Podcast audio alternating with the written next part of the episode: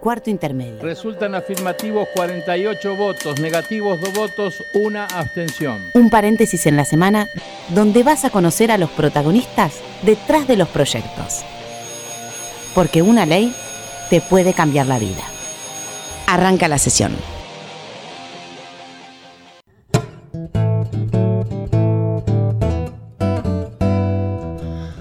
Hola, muy buenas tardes, bienvenidos a cuarto intermedio del programa. A ver de nuevo cómo es Nana. A ver. Nana. Esa es la chaqueña de Chaco Forever cantando Nunca me deja terminar el eslogan del programa. Y se caga, se ríe mucho. Bueno, cuarto intermedio, te vamos a anticipar cuáles van a ser tus próximos derechos. Hoy en un día especial, te veo contenta como todos los sábados, estás feliz, rebosante. Presentame, Mariano. ¿Quién soy? Acá tenemos a la chaqueña, hincha de Chaco Forever, representante de todo Chaco. De todo Chaco. Florencia Corregido. Hola, argentinos. ¿Cómo andan? Muy feliz, como todos los sábados, de estar compartiendo este sábado de la tarde aquí por Radio Nacional, la radio de todos. Sos como una medium que le puede hablar a todos los argentinos. Estoy, sos como un. Bueno. Perdón, voy a terminar. Sos como. Sí, a ver. ¿Cómo qué? Porque no me quedó claro. Sos como un mutante que puede entrar en contacto con todos los argentinos. Bueno, hoy tenemos un gran programa, Mariano. Vamos a estar hablando del Plan Nacional de Entrega Voluntaria de Armas que se creó en 2007 y trabajó ininterrumpidamente hasta el 2015. Y en 2015 la senadora Cunat presentó un proyecto para prorrogar el programa por dos años más, es decir, hasta diciembre de este año. De este año. Nosotros estuvimos con la senadora Cunat, quien entró al Senado en el año 2013 y quien viene llevando adelante un trabajo sumamente importante desde la Comisión de Seguridad Interior y Narcotráfico y también con muchas leyes que tienen que ver con el femicidio. Y esto nos decía el día que esta nueva prórroga logró dictamen. Este programa lo que permite es de manera anónima entregar las armas de fuego que existen en, distinto, en poder de distintas personas, ciudadanos de particulares que poseen un arma, que tal vez han heredado. Eh, este programa establece el anonimato para la entrega, la inutilización inmediata del arma. El propio, la propia persona que lleva el arma ve cómo se inutiliza en ese momento. Esto tiene de importante que es un arma menos que está circulando dentro de la sociedad, con lo que sabemos la potencialidad del peligro de cuando se cometen delitos y obviamente cuando existe por medio un arma de fuego.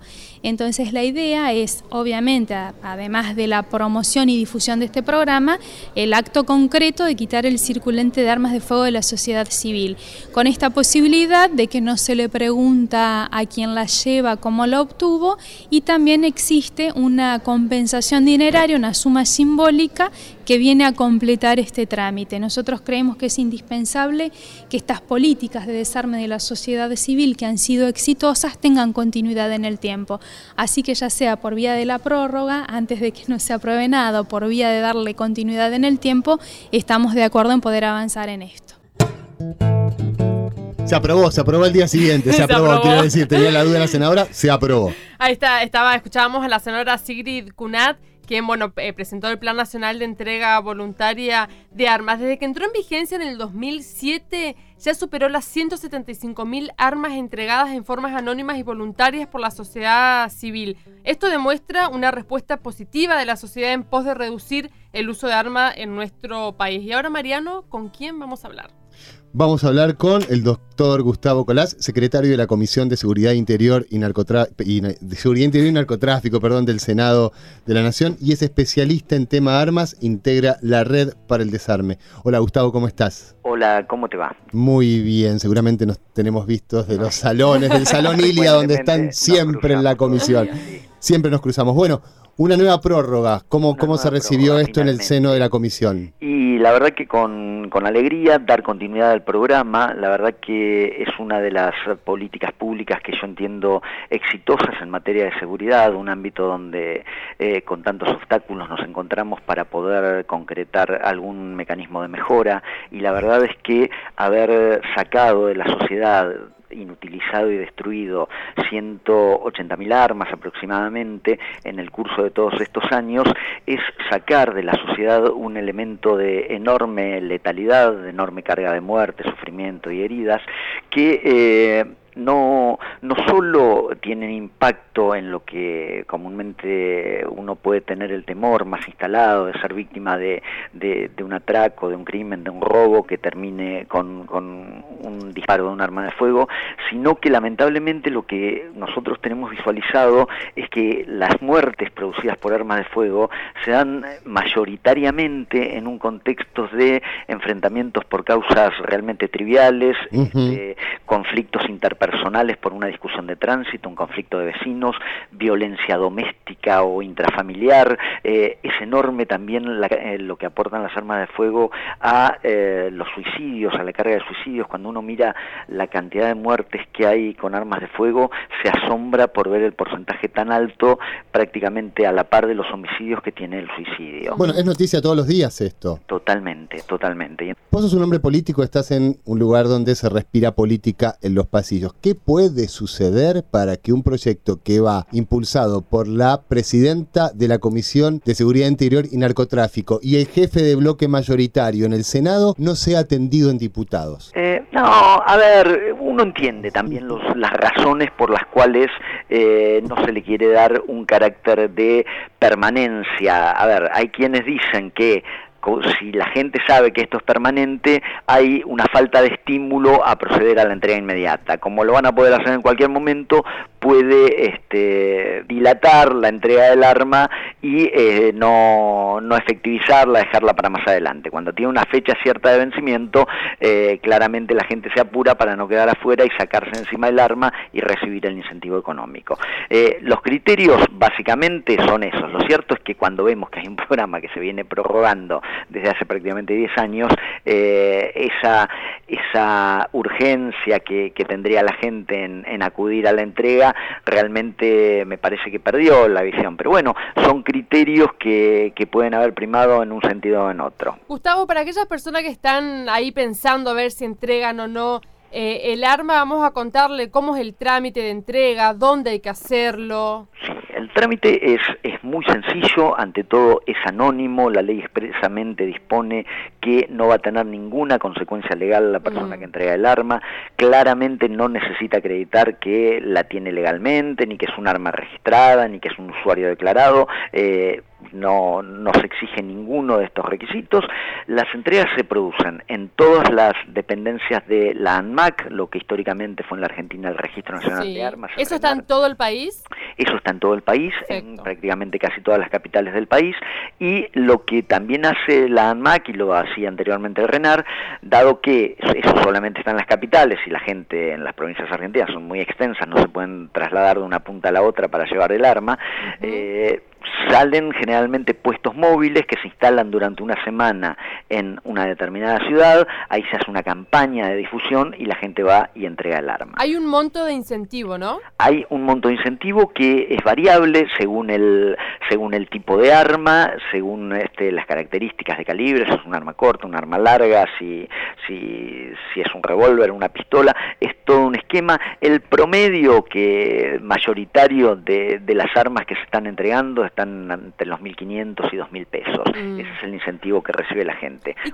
Perdón, un dato importante. Cuando la gente entrega el arma, inmediatamente delante de ellos se inutiliza el arma. Con una prensa hidráulica se ah. aplasta, se arruina el sistema de disparos, como para que la gente que entrega el arma, porque quiere sacar este, un elemento peligroso de su entorno, no tenga la sensación de que él se va y esa arma se pone nuevamente en circulación. Y Esa era mi pregunta. Se destruye.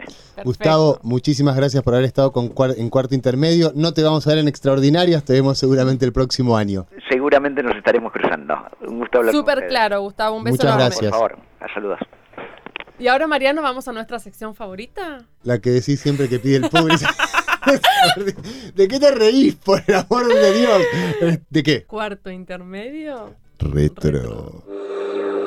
Yo pisaré las calles nuevamente el 11 de septiembre de 1973, el general chileno Augusto Pinochet ejecutaba un golpe de Estado al bombardear el Palacio de la Moneda, lugar donde se encontraba el entonces presidente Salvador Allende, que terminaría con su muerte. Pinochet gobernaría el país en una dictadura que se extendería por 17 años. Fuerzas Armadas y de Orden han actuado en el día de hoy solo bajo la inspiración patriótica de sacar al país del caos que en forma aguda lo estaba precipitando el gobierno marxista de Salvador Allende.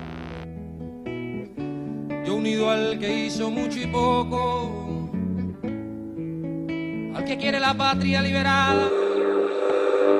Mientras tanto, en la Argentina... El 21 de mayo del mismo año se sancionaba la ley 20.429, que regula y controla la adquisición, uso, tenencia, entrada y salida del país de armas y explosivos. Cuarto intermedio, retro.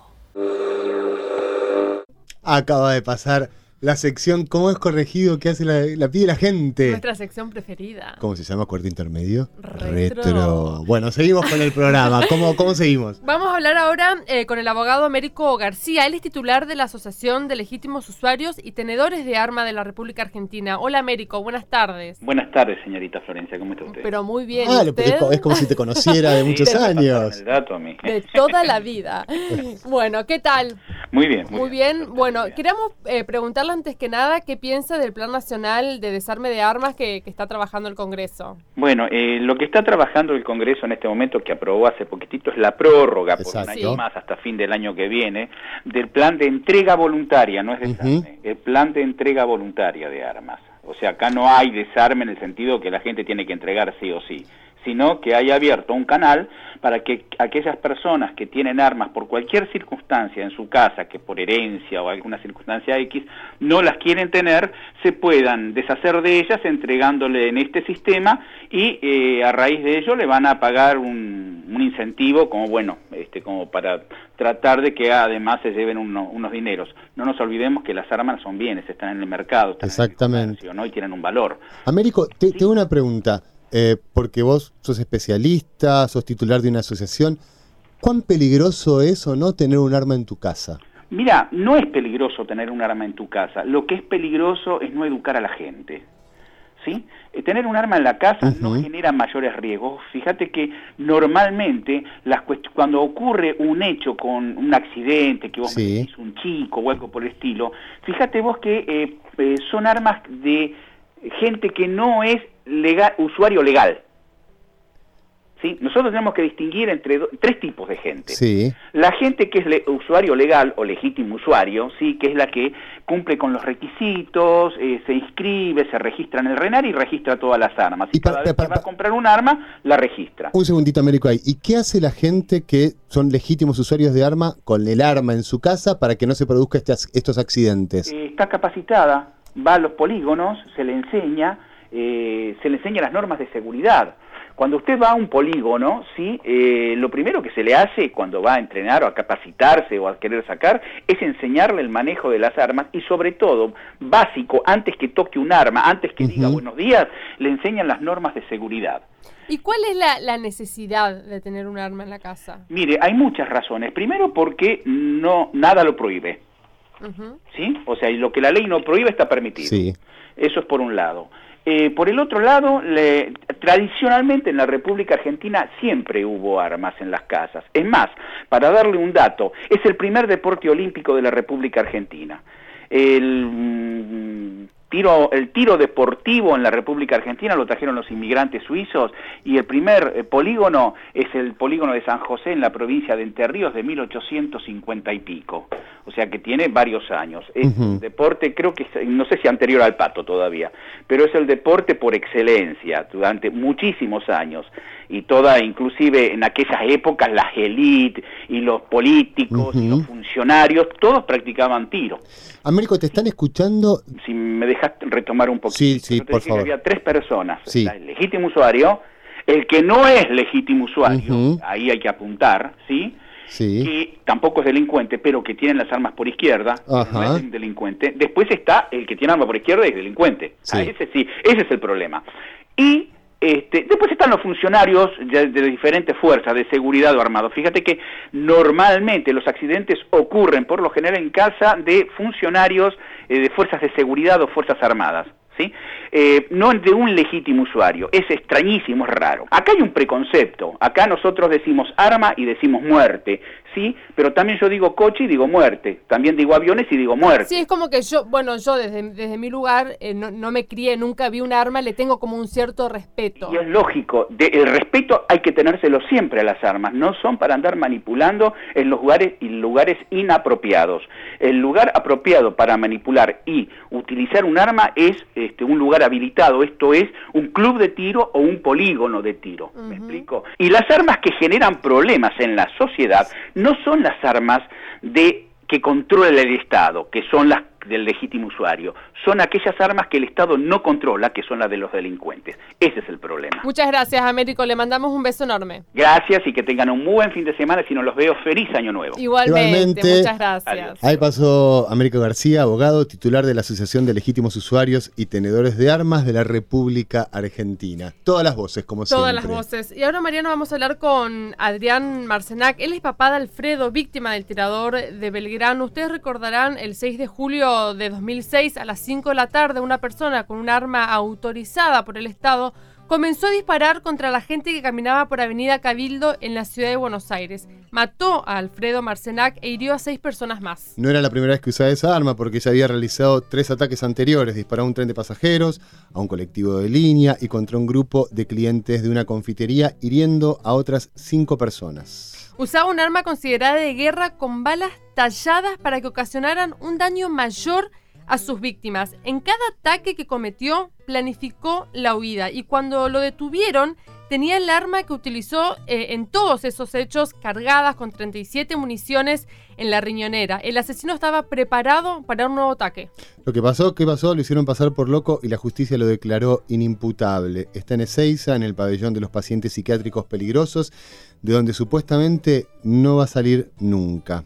Hola Adrián, buenas tardes.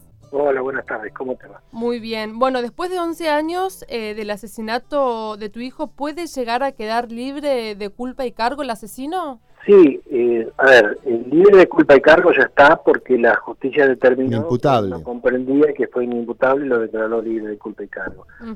Por ahora está en, el pabellón de psiquiatría, como ustedes bien decían, de Seiza. Este, la cuestión de que por vida yo tengo mis serias dudas porque... El, la familia sigue insistiendo, hace unos meses, este, creo que es por la cuarta o quinta vez que insisten, eh, es que revisen nuevamente sus condiciones de encierro, este, cómo se siente mal y ha mejorado su todo de salud, pretendiéndolo pasar a un régimen semiabierto o con menor seguridad. Y esa es una nueva instancia que ahora está en casación estos días para que resuelva sobre ese pedido. Tengo una pregunta. la siguen, la siguen, siguen intentando. De ese régimen. ¿Él tenía permiso para portar armas? No, no, él tenía, tenía permiso de tenencia, no de, portación. Tenía permiso de tenencia, o sea que ya el delito era portación, se le estaba portando en la calle. Eh, ¿Por qué crees que la justicia hace caso y lo declara inimputable? Mira, es una cuestión compleja eh, de determinar, porque mm, nosotros fundamentalmente siempre hemos sostenido y sostenemos y seguimos sosteniendo de que esta es una cuestión de, un sistema corporativo. Hay una primera este, firma en el 2006, a los pocos meses, de, creo que al mes y medio, dos meses de la declaración de, su detención, a un perito del cuerpo médico, en realidad una psiquiatra del cuerpo médico, este, en connivencia con el perito de la defensa, que en ese momento era Mariano Castex, el psiquiatra, le pusieron el sello de, esquizofrénico, sin ningún antecedente, porque no hay ningún antecedente en toda su evaluación histórica y su, historia clínica desde los 15 años que figura en los hospitales, en el hospital italiano y en algunas clínicas privadas de Buenos Aires, siempre hablaban de un trastorno antisocial de la personalidad, nunca hablaron de una esquizofrenia. Así que esa carátula de esquizofrenia de larga data que quiso este, poner el mote, que le pusieron el mote conjunto con la, el perito de la, de la, de la defensa a esta psiquiatra. Después, todos los demás, nadie les dice dentro del sistema lo que afirma un colega. Siempre todos los análisis posteriores y todos los peritos que firmaron posteriormente dentro del, pertenecientes al cuerpo médico este oficial siempre buscaron dentro de la bibliografía la, la, forma de y los datos para avalar la, la, información previa. Nadie nunca sacó el pie del plato, siempre siguieron sosteniendo lo mismo, salvo dos, dos psicólogas del cuerpo médico forense que dijeron que no había ningún, este, ningún antecedente, ninguna ni ninguna secuela de, de, algún brote psicótico dentro de los análisis que ellas habían determinado, que este estaba estaba básicamente simulando. Y eso es lo que nosotros seguimos sosteniendo y lo que sostuvieron los peritos de parte de nuestra, nuestra que, nos defendieron a nosotros. Este asesino siempre simuló y ese Scabul supo aprovechar los vericuetos judiciales y esas este, las instancias que, que permiten eh, eludir la responsabilidad dentro del sistema penal para, para eludirla en lo personal. Pero nosotros estamos convencidos de acuerdo a la información que tenemos de nuestros peritos, que este asesino sabía, comprendía exactamente lo que estaba haciendo. Porque nosotros vemos bien claro, si hubiese tenido un brote en cada uno de los brotes, él siempre iba armado. Entonces, mm. los brotes, en cada uno de los brotes, que supuestos brotes que tuvo, empezó a disparar, pero siempre se escabulló, siempre apuntó con frialdad. Si uno lee las declaraciones de los testigos que ninguno de los tribunales quiso tomar en cuenta y cada uno de los, de los, de los hechos disparaba, disparaba con frialdad, con tranquilidad. ¿Por qué ninguno de los tribunales lo quiso tomar en cuenta? ¿Él que pertenece a una familia poderosa? ¿Cómo, cómo, cómo logra que ningún tribunal tome en cuenta esto? No, es lo mismo, es lo mismo que se estaba diciendo. Cuando dentro del sistema, de un sistema corporativo, donde los médicos tienen mayor predominancia o, mayor importancia que las decisiones que toma la justicia, los este, los jueces no se animan a contradecir, este, por más que digan que, que la, la, no es vinculante la, la, información que brinda un perito oficial, la realidad es que nunca les dicen a un perito oficial, siempre van tomados de la nariz. Y esto es lo que pasó, ese primer sello que pusieron, los pocos meses sin ningún análisis de la esquizofrenia, nadie lo quiso decir todos siguieron afirmando lo mismo y todos daban vuelta a lo mismo, sobre lo mismo, buscando la forma de justificar esa, esa carátula. Y eso es lo que pasa. No es una cuestión de, este, de, poder económico, es una cuestión de, intereses dentro del sistema judicial y sobre todo en el sistema judicial penal, de intereses, enemistades, intereses cruzados entre los distintos jueces y los distintos actores y nadie, nadie les dice lo que dice el otro. Esa es la realidad y eso es cuando hablamos de un sistema corporativo, esto es el sistema corporativo. Adrián, ¿y qué opinas del Plan Nacional de Entrega Voluntarias de Armas? Nosotros, de hecho, estamos siempre acompañando el Plan de Entrega Voluntaria, nos parece realmente una herramienta muy eficaz que ha brindado este, el, Estado para la, para la sociedad, para desarmarse. Y ahora hay una nueva prórroga. Lo que siempre decimos y últimamente lo, vemos, lo venimos diciendo es que la implementación que se está llevando adelante ahora, en esta etapa que está vigente, que vence ahora el 31 de diciembre, no hubo la difusión necesaria del programa, porque el programa tiene varios objetivos y nosotros estamos convencidos que el principal objetivo es poner en la agenda de los medios de comunicación y a través de ellos en la, medio en la agenda diaria de la gente la importancia y el riesgo que tiene que, que tiene tener un, que, un arma de, fuego en, la, en casa de familia. Y eso es parte, y eso, eso se logra a través de publicidad. Disculpame, ¿tu opinión es que, em, eh, que cualquier familia, digo, que tenga arma en la casa está mal, es peligroso? Porque nosotros recién hablábamos eh, con Américo García y él eh, decía que, que, que, no era peligroso. ¿Cuál es tu, tu, tu opinión de eso? Sí, mira, el discurso de, de, Américo sobre todo es el mismo discurso que me venimos escuchando hace hace 10 años. El tema es el siguiente, mira, en nuestro país en, los datos que tenemos nosotros y que surgen de la información del, del, Ministerio de Salud de la Nación y de estos datos que surgen así, los de los muertos por armas de fuego en nuestro país, estos últimos, todos estos 19 eh, o 20 años el dato que sube es claro, que hay entre 8 y 9 muertos, con algunas fluctuaciones, algunos años más y otros años menos, pero andan alrededor de 8, en realidad de 8,5 personas muertas todos los días por, la, por arma de fuego. 8,5 personas muertas todos los días por arma de fuego desde el año 1990 hasta la fecha. Esa es la realidad.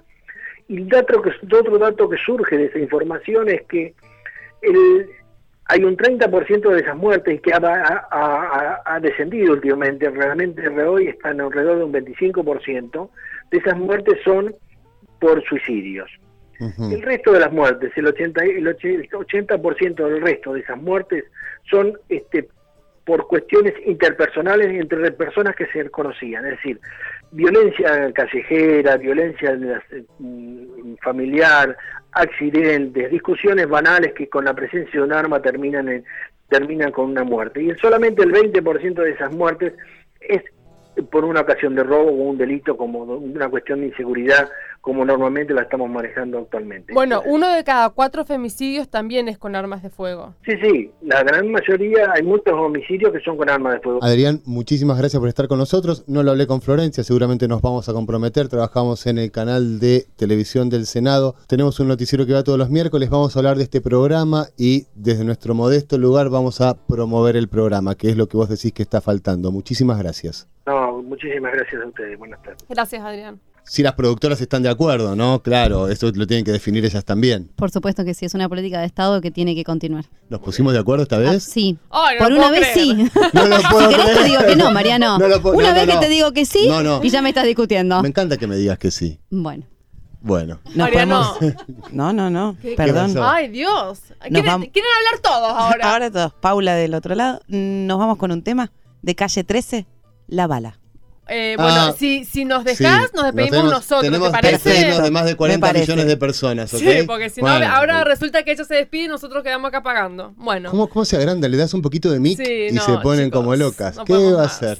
Bueno, Muchas gracias por estar del otro lado. Unos datos nada más antes de irnos. La probabilidad de que un joven latinoamericano sea muerto por un arma de fuego es 84 veces mayor que la de un europeo. Y en Latinoamérica muere el 14% de la población mundial por arma de fuego. Esto es más o menos el 42% de los homicidios de la región.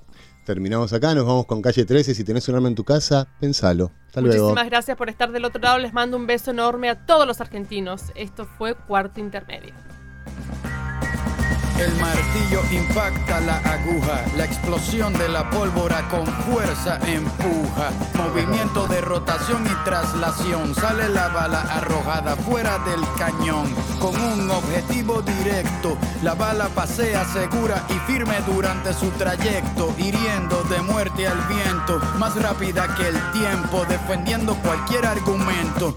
No le importa si su destino es violento, va tranquila la bala, no tiene sentimiento como un secreto que no quieres escuchar. La bala va diciéndolo todo sin hablar, sin levantar sospecha, asegura su matanza. Por eso tiene llena de plomo su panza. Para llegar a su presa no necesita ojos, y más cuando el camino se lo traza un infrarrojo. La bala nunca se da por vencida, si no mata hoy por lo menos deja una herida. Luego de su salida no habrá detenida, obedece a su patrono solo una vez en su vida.